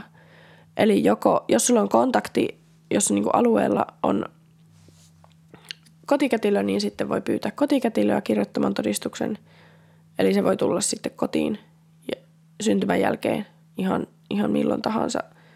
Ei, ei todellakaan niin kuin tunneista ole kysymys, vaan ihan päivienkin päästä syntymästä voi tulla ja kirjoittaa syntymätodistuksen. Ja se kannattaa niin kuin sopia etukäteen kätilön kanssa, että hei onko ok, että sitten kun vauva on syntynyt, niin me soitellaan, niin sä voit tulla kirjoittaa. Niin joo, sitten se asia on niin kuin poissa eikä tarvi lähteä mihinkään eikä kokea mitään tollasta. Ja sitten ja toinen vaihtoehto on, jos vaikka käy neuvolassa, niin sitten sopii siellä sen asian selkeästi, että on jopa semmoistakin kuullut, että on, on onnistunut, mutta itse en niin kuin lähtisi sille tielle ollenkaan, koska siinä on hirveästi riskejä. Niin sopisin sen kätilön kanssa etukäteen sen asian ihan vaan välttääkseen sen, että joutuu just ihan tuoreessa niin kuin siinä postpartum-kuplassa tuommoiseen hässäkkään. Mutta sä saatkin Sandra kertoa nyt sitten siitä teidän, että miten, minkälainen prosessi se oli ja miten sä niin kuin totesit just, että joo, ihana kotisynnytys ja sitten kaikki sen jälkeen meni tosi niin kuin oli kauhea kokemus, että miten sä niin lähit siitä sitten äh, tavallaan eteenpäin, että jos joskus vielä haluan synnyttää kotona, niin miten tekisin nämä asiat toisella tavalla, että ei ikinä tarvitsisi enää kokea tällaista? No, mä niin kuin sen jälkeen tietenkin, kun, tuota, kun meillä oli nyt kolme poikaa sitten sen kolmannen syntyksen jälkeen. Ja meillä oli jotenkin vielä toive, että olisi aina, kun olisi vielä niin tyttölapsi siihen lisäksi. Mun mies oli aina toivonut, että olisi niin tullut myös tyttö. Niin sitten mä, tuota, mä olin niin ihan täysin valmis. No okei, no kokeillaan, kokeillaan vielä. Että tehdä, oli, niin kuin, oli vielä, tuli semmoinen niin lapsikuun, vauvakuun vielä. Ja tämä oli niin kuin, tämä raskaus tuli itse asiassa nopeiten, niin kuin, tai alettiin yrittää lasta paljon nopeammin kuin aikaisemmin. Että syntystä välillä mulla oli aikaisemmin ollut kaksi, puoli, kaksi ja puoli vuotta ja kolme vuotta, niin nyt ei ollut tämä, tämä kolmas lapsi oli edes vuotta, kun tämä, tämä kaksosraskaus alkunsa. Niin tuota, niin kaikkein vaikeinta silloin alussa, kun mä niin kun halusin ihan villiraskauden, mä halunnut niin ilmoittaa sitä kellekään niin kuin, tai olla yhteydessä neuvolaan ja halusin vaan niin olla niin rauhassa kotona ja nauttia sitä raskaudesta. Niin kaikista vaikeinta oli olla tekemättä raskaustestiä.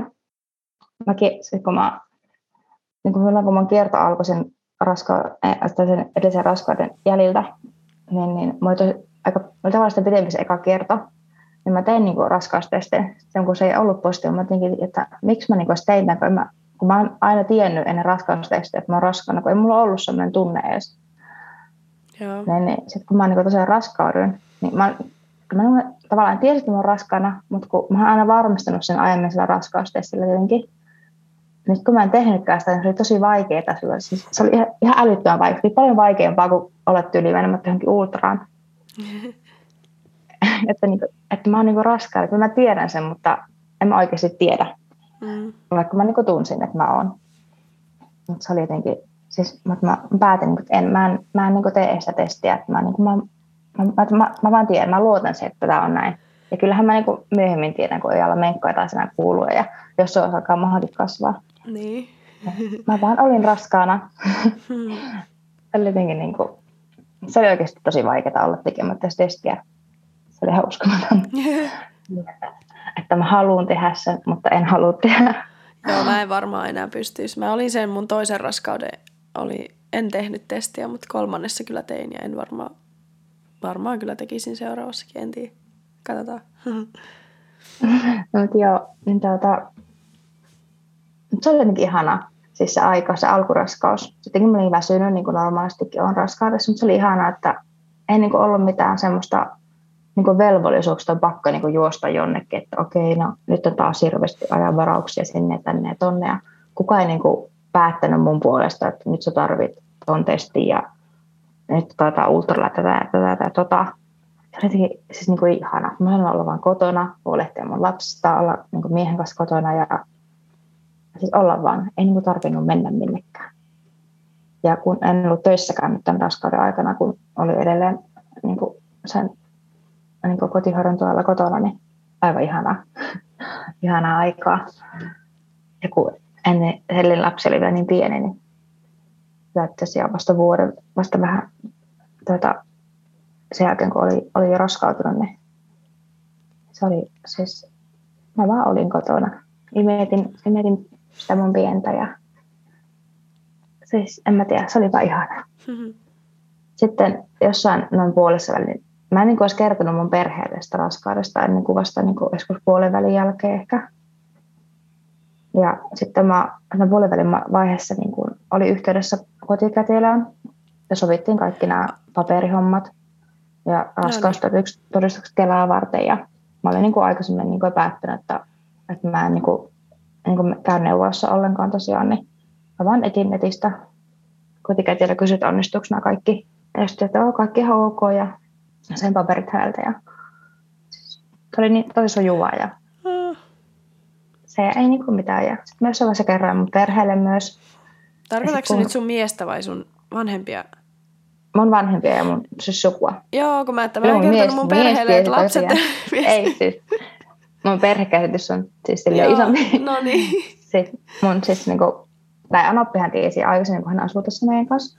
Mutta ah. niin kuin mun omalle äidille ja muille siis tuota, laitan sitten jossain vaiheessa jonkun mahakuvan, että tämmöinen täällä mm.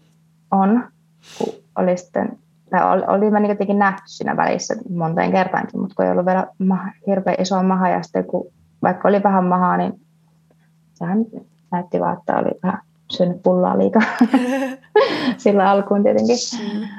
Niin tuota, sitten mä menin mahakuva, että mä täällä ja sitten me vitsailtiin, kun me serkkujen kanssa puhutaan tosi paljon, mun ihan serkulla on kakset. Me vitsailtiin kanssa siinä kaikki, että, että montahan sieltä on tulossa, mutta joo, tietääkseni vaan yksi. Eihän mä tiennyt, että siellä voisi olla enempi. Miten se voi sattua ja sit, kestää? Sitten kun, ei, kun ei mun mahakaan alkanut silleen kasvaa, kun yleensä kaksosraskaudessa alkaa maha kasvaa tosi aikaisessa vaiheessa. Ei mulla niin kuin, siis mahakaan pompsahtanut esiin yhtään sen niin kuin, aikaisemmin kuin aiemmin omasta mielestä ainakaan. Mutta sitten jossain vaiheessa mä muistan, mä sanoin miehelle, että hitsi, tämä lapsi on tosi aktiivinen, että mä muista, että muut lapset olisivat niin liikkunut näin paljon. Siis mä vaan, en mä ajatellut siinäkään vaiheessa mitään. Sitten jossain vaiheessa mies kysyi, että se oli niin joulukuuta jo, että onko sun maha ollut niin aikaisemmin noissa, mutta no ei kyllä mun mielestä. Ja kun sitten mä aloitin, aloitin, niin alettiin niin miettiä, että voisiko siellä oikeasti olla kaksi, että herra, mutta voisiko, voisiko nyt olla kaksi, eikä voi, että ei se niin mahdollista, että, että olisinko mä huomannut. Sitten mä niin miettiä asiaa tarkemmin, että miten niin se lapsi liikkuu siellä, ja sitten mä niin jossain niin käsillä tunnistelin, mä ajattelin, että hetkonen, että kun mä jossain vaiheessa niin ajattelin, että se lapsi niin varan poikittaa, mä olin jossain vaiheessa huolisin, että hitsi, onko tämä lapsi poikittain, kun tuntui niin kaksi kovaa ylhäällä, että eikä tämä lapsi ole poikittain. Mutta ei se haittaa, että kyllä se varmasti kääntyy sieltä. Sitten mä olin kopioida niin tarkemmin, kun alettiin miettiä sitä raksuista, että hetkonen, että tässä on kaksi kovaa, mutta tässä ei niin kuin, tunnu niin kuin selkää välissä. Joo. Mä, että herra Jumala, että voiko niin oikeasti olla, mutta en mä niin kuin vieläkään oikeasti uskonut siihen. Mä olen kuitenkin, mä niin tosiaan tarkemmin olen miettinyt omia tuntemuksia. Sitten mä jossain vaiheessa, niin kuin, että nyt niin kuin kaksi hikkaa kerralla eri kohdassa, että aina niin pakko olla kaksi lasta. Ja sitten tosiaan sinne jossain vaiheessa liittyy ihan senkin takia, että mä halusin niin kuin kysyä, että mitä muut on niin kuin mieltä, että, en, en, se onkin kakset. Ja, mutta sitten vaan oli siellä kakset tosiaan. Mä mies mietti kanssa, että tehkö jotain niin ultrassa, kun hän puhuu töissä mistä kaksosista. Ja sitten kun työkaverilla oli, hänen työkaverilla oli kakset, se niin kuin, että joo, totta kai tehdään mennä ultra, että kun heidän kaksi menee siihen jumin synnytyksen aikana. Ja mä olin niin kuin, että no entäs jos mä ultra, mutta kun mä haluan mennä neuvolaan, ja kun täällä ei ole muuta mahdollista mennä ultraan, ja sitten jos mennä Ouluun asti, siis mun hirveän vaivallosta, kun oli tosiaan se hirveän iso maha, että osa lapsista matkaan, kun mies on töissä, ja sitten mä, että, että ei mun tarvitse mennä sinne, että en mä halua mennä sinne. Sitten mä niin kuin vaan kuulostelin en mä niin missään vaiheessa sanonut miehille, että ihan varmasti on kaksi. Että kun mä äänettelin, entä se ei olekaan, vaikka mä, kyllä mä tunsin, että siellä on kaksi. Yeah. Ja kun mä olen sitä, siis mä tiesin jopa, että missä asennossa ne, mä toinen oli, pää oli siellä alhaalla, mä tunsin sen paineen aika pitkään siellä, siellä alhaalla. Ja toinen on siellä alhaalla vaan niin kuin yhä hollilla ja, ja toinen on vähän niin kuin poikittain siinä hänen päällä. Että kyllä mä niin kuin tunsin se ero, että missä lapset on, vaikka mä niin kuin itselle yritin koea, että entäs se ei olekaan, että mä puhun ihan pöliä. Joo, ja siis sitä. jotenkin, koska äh, kyllä sä oot niinku tiennyt ja näin, mutta siis niin monet just kun on villiraskaus, niin sitten jotenkin leikkii sillä ajatuksella, että onkohan siellä kaksi. Ja itsekin jossain vaiheessa mietit, että onkohan siellä, onkohan siellä kaksi ihan vaan jotenkin just sen takia, kun ei, ei ole sitä normi ultraa, niin. missä se varmistetaan. Mutta sulla on sitten tosiaankin ollut siis, kaksi. On ollut siis. Mutta sitten kun mä niinku tajuttiin, että okei, näitä on kaksi, mutta en mä niinku uskaltanut, vaikka mä, siis kyllä mä niinku oikeasti tiesin, että on kaksi, vaikka mä silleen niinku mukaan halunnut tietää. Ja mä en niin alkanut tehdä mitään hankintoja, että okay, äkkiä pitää hankkia kaksin kappaleen kaikkia, että kun tulee kaksi. Että mä vaan niin kuin, että okei, siellä on kaksi, meillä on vaatteita kotona, meillä on yksi turvaistuin, meidän ei tarvitse lähteä mihinkään niin heti lapsen kanssa, niin mä voin hankkia sen toisen turvaistuimen, jos niin tarvin myöhemmin. Että en, niin kuin, ei tässä ole mitään hätää. Sitten mä mietin, että apua, että mitähän me ruvetaan nukkua, kun mä oon tosiaan perheperissä nukkunut. Mä oon nukkunut, missä nukkunut omassa sängyssä ja kun hän on tosi herkkä nukku, heräämään. Ja mä oon nukkunut lasten kanssa, mitä mä teen. Ja sitten mä raahasin mun sängyn jossain vaiheessa siis ihan yksin. Joku pari viikkoa, niin syntyi sinne yhteen makkariin, missä isommat lapset on nukkunut. Kun he aina tykkää, he tykkää tulla niin monesti elämän vieremä. Että ei se, nyt, että jos tulee kaksi, niin se ei ole niin hyvä ajatus, että kaikki lapset on yhtä sängyssä. Ja raahasin mun sängynkin sinne, sinne lasten makkariin, että ne nukkuu rauhallisemmin, kun mä oon tuota, tietää, että mä oon siellä samassa huoneessa, niin jotenkin koet sen turvallisempi, jos tulee kaksi lasta, että ei ole sänky ihan täynnä.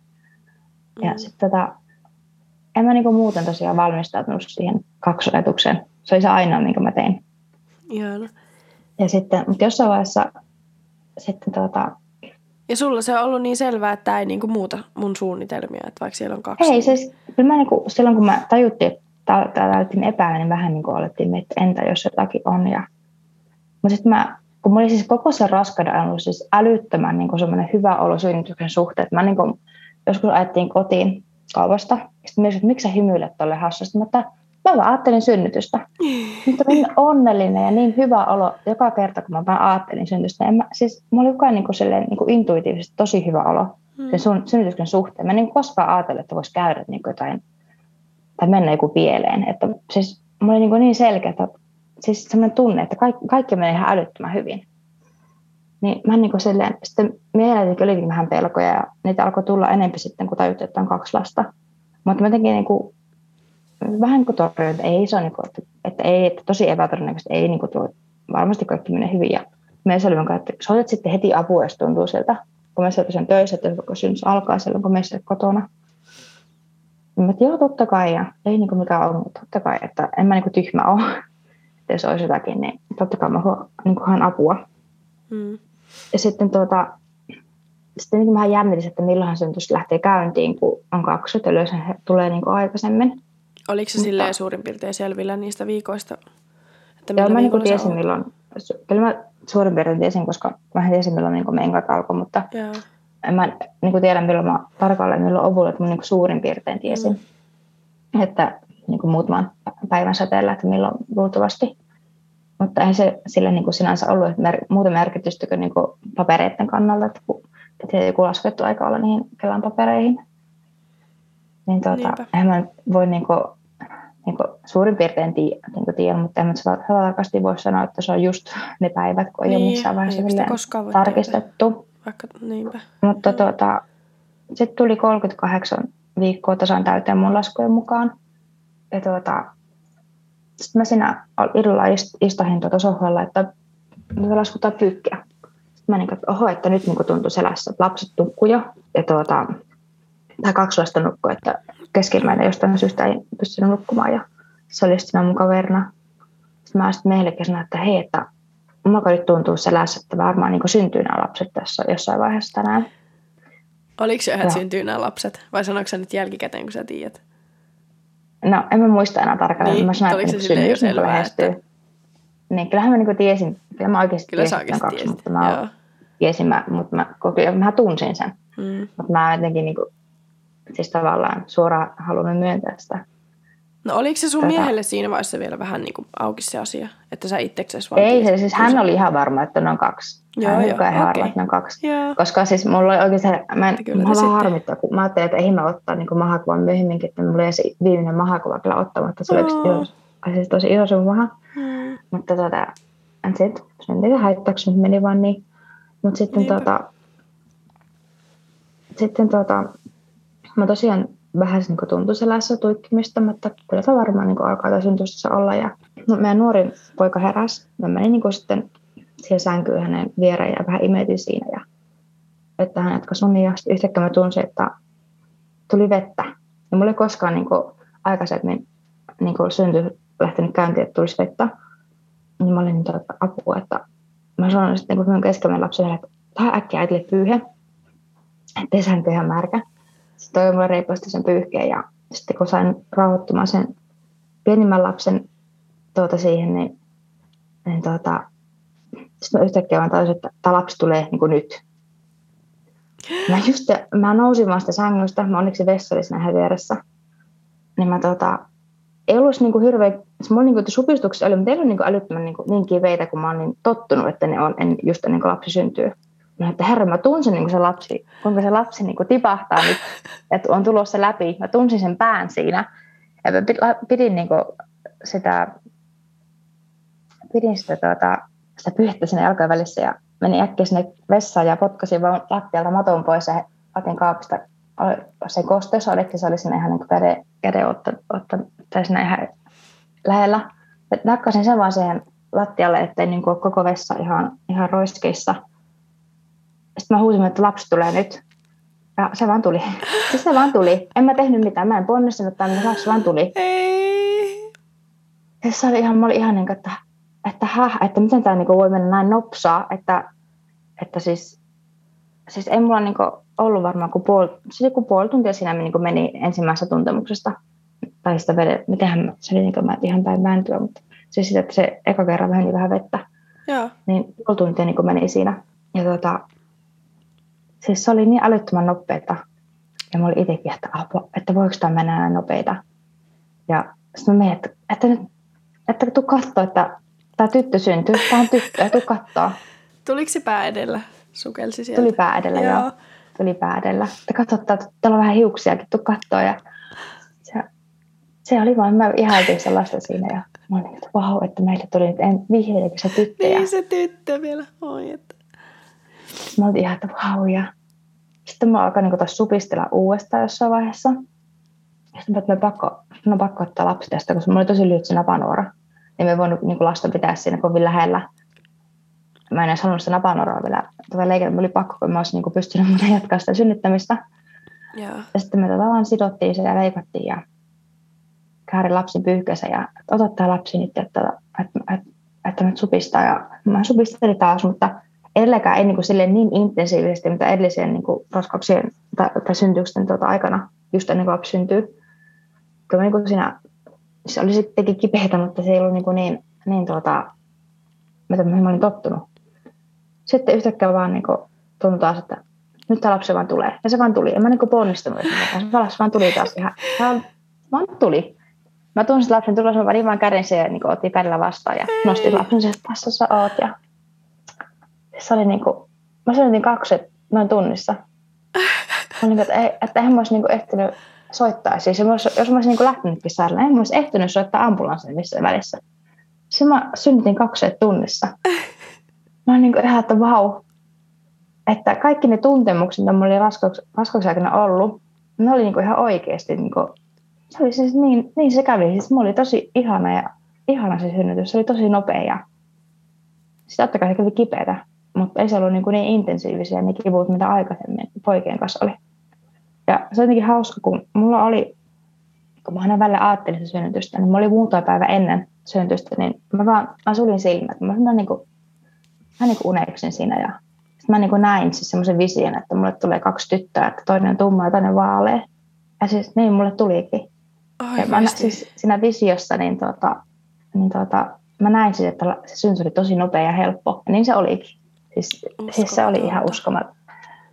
Ihan unelmien se, se just, siis, en mä tiedä, mä en vieläkin että miten mä niinku, miten voisin sanoa, että se oli niin nopeeta ja niin, se kävi niin äkkiä, että mä jotenkin tuntin, että ne tekee vauhdissa niin mukana ja Joo.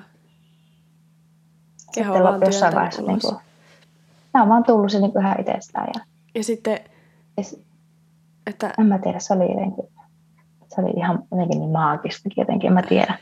Jotenkin vieläkin tuntuu, että pitää sulatella se, että se on mennyt niin nopeasti ja niin helposti. Ja, ja mulla on kaksi ihanaa pientä tyttövauvaa. Niin. Ihan uskomatonta. Toivottiin vielä yhtä tyttöä ja sitten tulikin mole, kaksi niin, olin jossain, niin, ja sitten kun mä meille, kun naureskelin, että meillä on jo kolme lasta, se on tosi paljon, että, että, mutta kun se kuitenkin halusi vielä tytön, niin sitten mä sanoin jossain vaiheessa, mutta olisi se kuitenkin kivasta, jos tulisi niin kaveri, että tähän minä niin olla kaksi tyttöä. Nyt meille tuli ne kaksi tyttöä yhtä aikaa. en mä tiedä siis, että meillä on viisi lasta. Ihan uskomatonta. Vitsi, mikä lahja. Mä oon, niin kuin, oon, niin sitten mä asti jälkeen sanoin, että mä oon niin onnellinen, että mä en missään vaiheessa mennyt sillä neuvolaan, kun siis kaksosraskaus on automaattisesti riskiraskaus. Niin se olisi ollut vielä niin kuin kauheampi se neuvolakokemus, kun se nyt juosta niin vielä useimmin siellä. Ja, ja en mä tiedä, siis, ta, siis se oli siis maailman paras päätös, että mä en käy siellä neuvolassa. Mä oon niin saanut nauttia mun kaksosraskaudesta ihan rauhassa, ilman mitään semmoista ulkopuolista semmoista pelottelua. Ja kuitenkin mä tiesin, että kun mun serkulla on kaksoset, mä tiesin, miten hänellä oli niin kuin, hän, hänellä oli ollut se hänen mielestä kaikki oli ihan normaalisti ja hyviä. Ei, hän on niin paha kokemusta neuvolahommasta, mutta itselle se niin kuulosti, että en olisi niin jaksanut tuommoista jatkuvaa semmoista kyttämistä. Ja, ja en mä tiedä siis, mutta kaikki meni niin ihanasti ja niin hyvin. Mä oon vieläkin niin ihan semmoinen, en mä tiedä, semmoinen onnen tunne, että mä oon niin onnistunut tässä ja kaikki on mennyt niin hyvin ja mä oon tiennyt, että kaikki tulee menemään hyvin ja kaikki meni hyvin ja mulla on kaksi ihanaa tyttölasta sen tuloksena. Siis en mä tiedä. Aivan mahtavaa. Mutta sitten kun mä en ollut kertonut tuota, tosiaan mun raskaudesta ja kun mä en halunnut niin perheeltä, kun mä tiesin, että he ei oikein innostuisi tästä tai mun suvulta, että he ei innostuisi tästä mun villiraskausajatuksesta eikä myöskään tuota, tuota, vapaasynnytyksestä, kun eihän ne varmaan tiedä, mitä koko termi niin tarkoittaakaan. Mm. Ja mä en heti edes niin laittanut kellekään viestiä, että hei, lapsi, lapset on syntynyt. Mä niin oottelin. Ja sitten kun, se, sitten kun mä tiesin, että, että kun he syntyi silloin 30. päivä ää, tammikuuta ja toinen helmikuutahan on kaksosten päivä, niin mä ootin siihen kaksosten päivään asti. Sitten mä panen viestiä, että hei, että, että hyvää kaksosten päivää meidän kaksosilta. Se oli tavallaan mun niin syn, synty, syntymisilmoitus niin mun suvulle.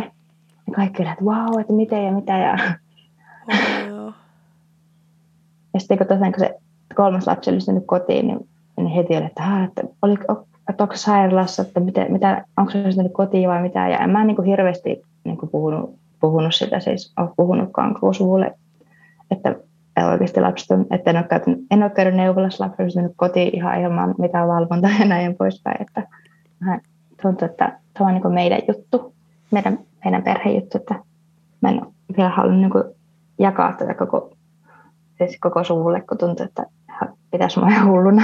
Mm. Ja mulle tämä on niin luonnollista ja ihanaa. Ja siis niin norma. Siis tuntui niin tavalliselta. Ja se kun synnyskissa oli vaan niin kuin se vaan tapahtui ja se oli osa sitä meidän, meidän sitä, sitä päivää ja en mä tiedä, se tuntui niin arkiselta ja ihanalta. Ei, ei se ollut, niin kuin, se ei ollut semmoinen spektaakkeli, että nyt menet sairaalaan ja siellä on hirveästi porukkaa sun kanssa. Ja en mä tiedä, se oli niin. Oli sen päivän loppu. Kaksi lasta lisää. Ihanaa. Oh. Ja niin huikeeta ne on vaan niinku sujahtanut sieltä. On, ja sitten tuota, tota, kun se oli syntynyt se lapsi, niin se, kun meillä se viisivuotias tota, oli hereillä tosiaan, ja se tuli sitten tota, katsoa, se oli vähän ensin, että apua, että, että miksi se on niin verta ja kaikkialla täällä. Sitten, ei ole mitään hätää kulta, että äiti on vaan synnyttänyt ja se kuuluu tähän hommaan. Se oli vaan, oh, okei. Okay. ei ollut mitään, mitään hätää enää. Ihan uusi sukupolvi kasvaa, joka niin kuin, syntyy kotona ja niin sitten vielä näkee noita pikkusisarusten syntymiä. On sitten, sitten esikoinen, hän on seitsemänvuotias. Niin tuota, käytiin herättää hänet sitten, kun se eka lapsi oli syntynyt ja hän oli ihan onnessa ja halusi auttaa ja sitten mä aina pystyn, voitko tuo äidille tämän ja hän toi mulle ja oli niin kuin, hänkin oli niin kuin, pääsi osaksi sitä syn, syntymää, hmm. syntymän ihmettä ja, auttoi kanssa niin kuin, omalla tavallaan ja siis se oli vähän niin kuin koko perheen semmoinen tapahtuma sitten lopulta. Aivan ihanaa. että. Ja noin niin kuin suuri luottamus siihen, että elämä kantaa ja jotenkin suuri luottamus synnytykseen. Ja tuli, että mä, mulla on varmaan täällä kaksi vauvaa, mutta mä nyt aion nämä synnyttää kotona. Ja on niin kuin ihana. On niin sitten, se oli vaan siis, se vaan tapahtui. On niin normaalia tehdä niin kuin, niin, se vaan tapahtui. Ja, hmm. ja sitten, kun miettii, että ne tu, sitten lapset syntyi niin kuin, ihan niin, kuin, siis niin nopeasti ja ei ollut mitään niin kuin ongelmaakaan synnytyksen aikana. Ja sitten mä olin niin kuin miettinyt, että jos mä olisin, olisi mennä sinne sairaalaan, niin en mä tiedä, se olisi tuntunut jotenkin niin luonnottomalta ja mm. mitä kaikkea sellaista on niin kuin voinut tapahtua, mitä mä en olisi mun ehkä tehtävää. Jotain, siis niin kuin, että miten se oikeasti maailman paras päätös on ollut mulle. Niin, miten jotenkin mahtavaa, että niin. se oli just toi kaksosraskaus, mikä sulla minkä valitsit olevan villiraskaus ja sitten vapaa syntyys. Mm. Että sä oot niinku saanut kaikista parhaalla tavalla jotenkin niin luonnollisesti ja ihanasti synnyttää ja kokea sen raskauden ja oot kyllä huikea. Siis, siis tää on, siis oikein siis, siis tota, jos niinku, kuulisi, että joku kertoo, että apua, että on tullut kaksi kotona ja voisi itsekin vähän, että uskaltaisi kanssa. Mutta nyt kun tuli itselle tilanne eteen, niin olikin, että ei tässä ole niin mitään uskallamista, että sehän vaan, se vaan tapahtuu ja en mä tiedä. Niinpä. jos on, jos... tuntuu, että ei olisi tarpeeksi sanojakaan siis kuvailemaan, että miten, miten niin kuin ihmeellistä tämä kaikki on. Niinpä. Ja se on niin Niin hurjaa, miten meille on niinku tehty niin monesta luonnollisesta asiasta on tehty jotain tosi vaarallista. Ja, että jotenkin, jos, jos se raskaus on meille mahdollinen, niin kuin monikko raskaus on meille mahdollinen, niin kyllä se synnytyskin on ihan yhtä niin kuin luonnollisella tavalla mahdollista. Kyllä. Siis totta kai joskus voi tarvita apua, mutta, mutta tuota, mulla olisi myös tunne, että en mä tarvitse ketään, ketään ulkopuolista siihen. Mm. Onneksi kuuntelin sitä, enkä niin kuin sitten, kun täysin että tämmöinen kaksi tulossa, niin enkä niin kuin sitten ruvennut kehittelemään itselle mitään niin kuin pelkoja, että, että olisin niin kuin, mä luotin siihen, että kaikki menee. Luotin itseeni ja siihen, että, että mun intuitio on niin kuin oikeassa. Kyllä. Saat kyllä olla ylpeä itsestäsi, tosi rohkea. Rohkea oot ja siis, ja siis onhan se siis ihan huikeeta niin kuin tässä nykyajassa tehdä tuommoisia valintoja. Ja se on niin hienoa ja rohkeeta ja huikeeta, mutta on se on samalla myös niin normaalia ja luonnollista. Sieltä niin kuin itsestä on, päin katsottuna. Niin ja sitten kun, kun mä tosiaan mä kirjoitin sen syntymä, syntymästä kirjoitin sinne yhteisön sitten aika pian synnyksen jälkeen, niin tuota, niin kaikki jotenkin kehu hirveästi, mutta tuntuu, että, että mitä kehuttavaa tässä, että kaikki on hirveän ylisana, että se oli niin normaalia ja niin arkista itselle. Tuntuu, että, että saisi sama kuin olisi leivonnut pullaa. että niin kuin, se vaan tapahtuu. Tuntuu, niin kuin, että piti niin itsekin pysähtyä miettimään, että, että, että sä oot oikeasti tehnyt jotakin ihan huikeaa. Että niin kuin, älä nyt vähättele hirveän niin paljon itseäsi, että sä oot niin synnyttänyt kaksi lasta yhtä aikaa, niin että on itsestäkin vähän niin kuin ylpeä. Piti niin kuin ihan pysähtyä itsekin miettimään että, että älä nyt niin vähättele. Niin. Vaikka se itselle tuntui niin, kuin niin arkiselta tosiaan se tapahtuma, että se vaan tuli niin vasta myöhemmin niin alkoi ta- tajus, että, että aika huikea juttu.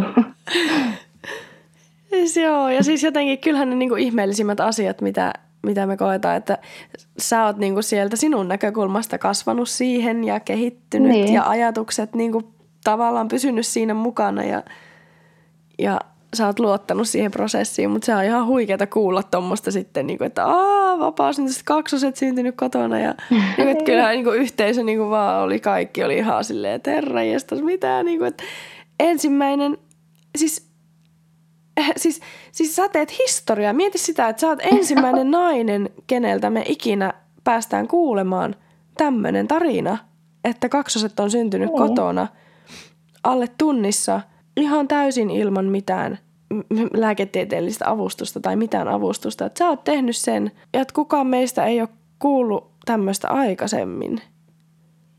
Niin. niin. Ja kuinka moni, kuinka moni niin kuin on kaksosraskauden kanssa niin kuin joutuu elämään koko sen raskauden ihan hirveässä pelossa ja niin kuin semmoiset, että hirveästi riskejä ja, ja ei saa synnyttää niin kuin todellakaan rauhassa, jos ylipäätään saa synnyttää, ettei joudu sitten jo leikkaukseen, mikä on niin kuin monen kohtalo myös. Mutta toki myös sairaalassa kaksosia synnytetään ihan alakautta, mutta ei niin kuin, se on ihan eri maailma kuin se, että sä synnytät kotona täysin itseksesi ja täysin omilla ehdoilla – että miten niin kuin ihana synnytys se on. Ja niin normaalia ja luonnollista. Mutta silti me eletään sitä aikaa, kun tämmöinen tietyissä piireissä tämä on niinku suuri uutinen, että tämmöistä on tapahtunut. Ja niin. Kaikki, tosiaan kaikki ihan innoissaan ja ihan fiiliksissä teidän puolesta ja jotenkin se, se niinku tavallaan se lumipalloefekti, mikä tästä ja mikä kaikista näistä synnytystarinoista tulee, kun niitä kuulee niin, ja kun niitä jaetaan, että se vaikuttaa ihan hirveästi meidän ympärillä oleviin ihmisiin ja, ja että nyt seuraava nainen, joka on kiinnostunut tutkimaan asioita vähän niin kuin pintaa syvemmältä ja on raskaana vaikka kaksosille tai valinnut villin raskauden ja epäilee, että on kaksoset, niin saa varmasti tästä ihan hirveästi rohkaisua tästä tarinasta. Toivottavasti tästä on jollekin jotakin iloa nyt tästä tarinasta. no. Itselle ainakin tämä on ollut kyllä suuri ilo. Ja työt alkaa olla vähän isompia, niin tuntuu, että arkikin on jo helpompaa. no niin. No siis, joo, sä et varmasti voi kuvitella sitä, koska sä oot siellä siinä omassa näkökulmassa, mutta tästä on varmasti ihan hirveästi iloa niin monille, monille naisille vielä pitkään. Mutta kerro jotain teidän, joo, kiva kuulla vielä jotain teidän, miten teillä meni sitten postpartum-aika ja ensimmäiset viikot ja minkälaista on ollut elämä? No, se oli tietenkin vähän vaikeaa, kun tota, mun mies oli töissä hän ei voinut ottaa vapaaksi, vapaaksi nyt silloin, kun se pari päivää silloin alkuun. Niin sitten se oli tietenkin ihan vaikeaa, kun oli kolme isompaa lasta ja he, heistäkin piti huolehtia ja niin oli se tietenkin tosi paljon vaikeampi. Menin kyllä hyvin paljon sieltä, mistä aita on matali ja mm. tota, lapset sai touhuta vähän aika paljon omassa rauhassa ja leikkiä. Tuota, onneksi he, heitä on kolme, niin heille, heille löytyy yhteisiäkin leikkejä.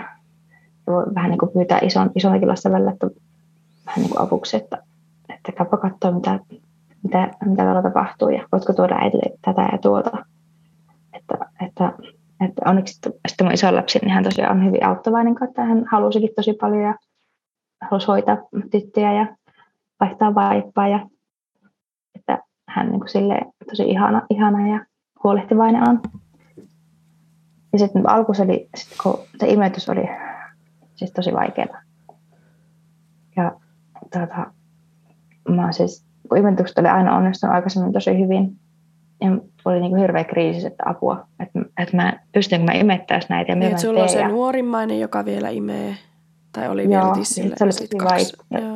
Oli, mä imetin häntä raskauden ajan kanssa. Mä olen imettynyt raskauksen läpi, on onnistunut onneksi, vaikka mulla on ollut kuiviakin kausia, ettei tullut oikeasti maitoa, mutta olen silti yrittänyt, yrittänyt kunnes on taas tullut maitoa ja jatkanut, jatkanut sitten tandemina aina. Mutta se oli tosi, niin kuin, tosi vaikeaa, kun en, kun piti yrittää tarjota niin vauvalle ensin. Ja sitten tuota, hänkin halusi siinä välissä ja hän oli tottunut nukahtamaan tissille. En voinut nukuttaa häntä enää tissille. Ja se oli se ensimmäistä pari viikkoa, että hän oppi nukahtamaan niin kuin ilman tissiä. Ja sitten piti yrittää osata imettää vauvoja. Ja sitten ja kun mä alussa tajunnut edes syödä itse tarpeeksi, tarpeeksi kun oli niin, niin paljon sitä tekemistä, kun piti hoitaa niitä vauvoja ja yrittää imettää ja katsoa, että isommat lapset on niin kuin ruokittuina kanssa ja suurin piirtein puhtaina.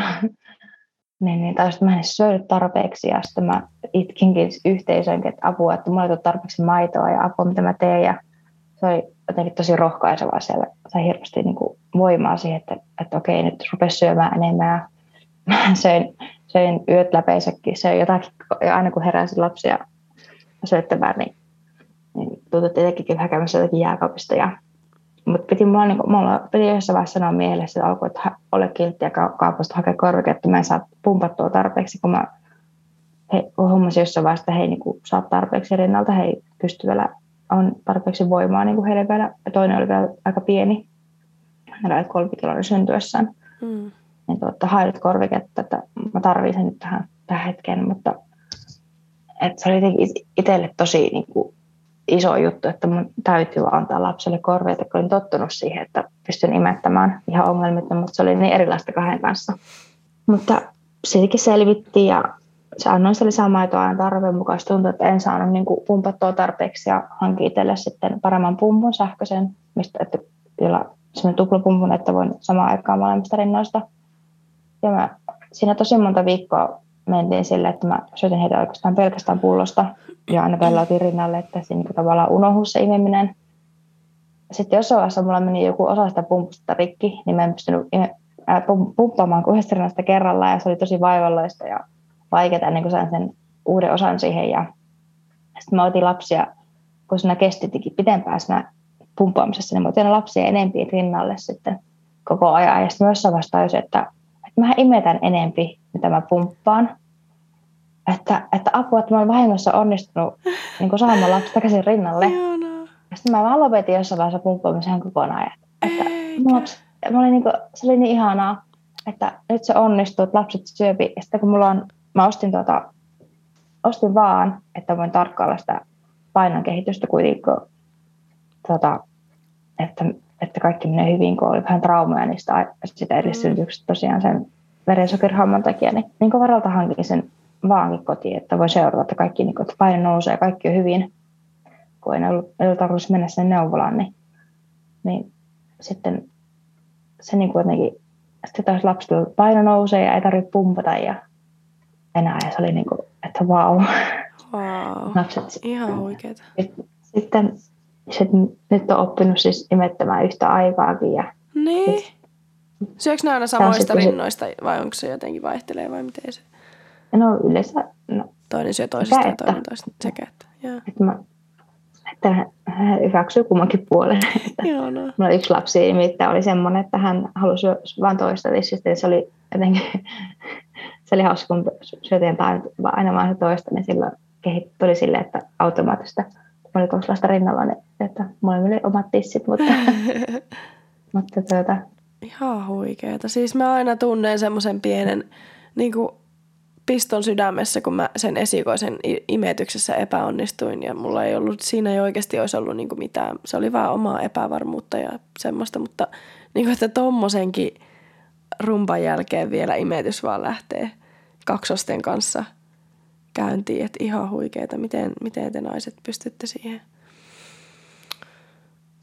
mutta onneksi kuitenkin jatkoi yrittämistä ja pumppasi ja, ei, niin tota, ja onneksi oli sitä kanssa, että päästiin niin kuin sen pahimman vaiheen yli ja sain sen tuot, maidon tuotannon sitten nousemaan ja, ja tajusin syödä ja huolehtia vähän itsestäkin, kun alussa oli, se oli niin, tietenkin kun oli kaksi, kaksi pientä vauvaa ja sitten oli isompiakin lapsia, niin se oli vähän tuota, mä ensin unohtaa, että itsekin pitää, pitää vähän niin kuin syödä ja juoda vähän paremmin ja huolehtia itsestäkin, että voin huolehtia lapsista paremmin. Niinpä. Mutta sitten kyllä se sitten, nyt, nyt kun tuota alkoi kaikki mennä rutiinilla, niin tuntuu, että ne alkuvaiheet, ne on jo näin kaukasta aikaa. Niin. Aikamoinen supernainen. Ja viisi lasta siellä. Joo. Ja siis, niin että sä oot siis ihan omin neuvoin tehnyt kaiken. Et ole tarvinnut kenenkään neuvoja eikä mitään niinku syöttöpunnitustaulukkoja tai mittareita tai mitään, vaan sä oot just itse omatoimisesti tiennyt, miten toimia. Ja okei, nyt No tarvii mä vähän. Niin, niin, ja sitten kun on, tietenkin kun on ollut on aikaisempikin lapsia, mm. Mm. niin tietää vähän niitä käytäntöjä, mitä niin te, niin tehtäisiin terveyden, terveydenkin-huollossa. Niin tuota, niin kyllähän mä pystyn seuraamaan lasten painokehitystä niin kuin ihan itsekin. Niin. Ja Niin siis, että tuota, miten sitten niinku, tekemään ne muutokset sen mukaan. Ja, niin. Että tuota, Et ihan niin kuin meidän vapaasynnyttäjä, että oltaisiin jotain, ja, ja vaikka, että jos ei käy neuvolassa, niin olisi niin kuin, että ei yhtään kiinnosta tai oltaisiin jotakin ihan semmoisia niin huithapeleita, vaan nimenomaan niin, just, että eihän me, laimi, eihän me laiminlyödä lapsia vasta, mikä ettei mennä sinne neuvolaan. että niin kuin nimenomaan just ottaa sen kaiken vastuun itselle ja niin kuin kuka olisi enemmän kiinnostunut vauvan niin kuin painon kehityksestä kuin äiti itse, että kyllä me niin kuin todellakin tehdään kaikkemme sen eteen, että vauva voi hyvin ja kotonakin se voi punnita ja tälleen. Niin, ja kyllä se huomaa, kun vaatteet käy pieneksi jossain vaiheessa, että kyllä ne on kasvanut. Siinä vaiheessa viimeistään tietää. Mutta oli se alkuun, kun se toinen lapsi oli paljon pienempi, niin nyt tuntui, että, että se hukkui ihan kaikkiin vaatteisiin. Sitten mä mietin, tai jossain vaiheessa huomasin ajattelevan, että, että miten me vielä käytetään edelleen samoja vaatteita. Että aikaisemmilla lapsilla niin nopeammin niin kun ne vaihtaa isompaa, sitten täysin katoin vanhoja kuvia, että niin, että nämä vaatteet sille vauvalle tosi paljon liian isoja silloin alkuun ja Mm. sitten vasta niin kuin mahtuu oikeasti. Niin. Tämä on niin kuin pitänyt Kuitenkin kaksoset ollut, niin ne on vähän pienempänä Niin. syntynyt vähän aikaisemmin. No toinen oli, toinen oli normaalipainoinen kyllä, mutta tuota. Okay. oli vaan painoeroa tosi paljon, noin kilon verran. Ja täysin kotihoidolla selvisitte koko, koko Ihan, vauvan ei ajan. ole niin kuin ollut mitään. Ja lapset on sitten kuitenkin syönyt, Mm. kun saatiin, saatiin kaikki toimimaan, on syönyt ihan normaalisti ja selkeästi tarpeeksi, kun paino on alkanut, alkanut sitten kuitenkin nousta, niin tuota, sitten kun tämä pienempikin vaan oli yli kolme kiloa, sitten vähän hellitin jostain, että en nyt koko ajan punninnut enää, että Joo. kaikki on niin kuin nyt hyvin, että lapsi painaa yli kolme kiloa. No, mutta edelleen yritän noin kerran kuukaudessa vähintään katsoa, että tiedän, että edelleen he kasvaa ja kehittyy normaalisti. Mutta ehkä mä jossain vaiheessa heitän ne kokonaan, kun tiedän, että kaikki on hyvin. Niin. Jos siitä itselle saa niinku hyvää mielenrauhaa, niin sehän on todellakin ihan täysin Olen vielä saavutettu. aina ko- kokenut, kokenut, että itse haluan tietää sen, niin kuin, että kaikki, kaikki on niin kuin sen suhteen ihan hyvin, kun alkuun oli tosiaan vähän vaikeuksia Niinpä. sen syönnin kanssa, mutta nyt onneksi tuntuu, että kaikki sujuu. Hmm. Mieskin on taas kotona ja hän on mun kanssa vanhemmalla vapaalla sitten, niin tuota, Ah, kiva. tuntuu, että kaikki on paljon helpompaa. Ihanaa. Joo. Ai Kyllä sitä kaikkeen tottuu. Jos olisi niin kuin seitsemän vuotta sanottu sulle, että sä oot nyt viiden lapsen äiti ja yhdet kaksoset, ja, niin olisi sitä varmaan ollut silleen, että oho. Kyllä mä oon niin aina haaveillut sille isosta perheestä, mutta, mutta tuota, oli vähän jännää tajuta sitten, kun kaksoset syntyi, että apua, että meillä on kotona kolme, kolme alle kaksivuotista lasta. Mm. Kuulostaa ihan hurjalta. Niin, että jotenkin niin kuin lapsi kerrallaan kasvaa siihen. Ja sitten se, että mikä olisi joskus viisi, olisi tuntunut hurjalta niin kuin vaikka yhden tai kahden kanssa, koska on tottunut siihen, niin sitten koko ajan tottuu, että on enemmän ja enemmän. Ja sitten se viisi on jo normaali teille. Että vaikka itse olisi varmaan niin ihan ja... pääpyörällä, että miten, miten sitä tuommoisella oman kanssa. Niin ja sitten kun aina kaikki, että apua kaksi, että niin se on hirveän työlästä. Ja... Mutta se ei nyt tottunut. Niinpä. En mä tiedä. Ja mulla on kaikki lapset kuitenkin kotihoidossa ja niin tuota, ei ole, en ole mennyt minnekään päiväkotiin tai muulle hoitoon, niin hyvin mä oon silti pärjätty. Koti tietenkin vähän kärsinyt, että ei ole nyt niin puh- puhtana pysynyt, mutta ei senkin aika tuu, että tehtiin siivota vähän paremmin. Joo, samaa mietin just, mm. just tuossa, että kun ehtii tehdä noin perusjutut, mutta ei mitään hirveätä puunausta, mutta kyllä sekin aika koittaa vielä, kun tulee tylsää ja joutuu käyttämään siivouks, siivousta ajan vietteeksi, kun ei ole ei ole lapset pyörimässä ihan hoidossa. Niin. Mutta ihanaa. Kyllä. Sä jotain mainitsit tuossa.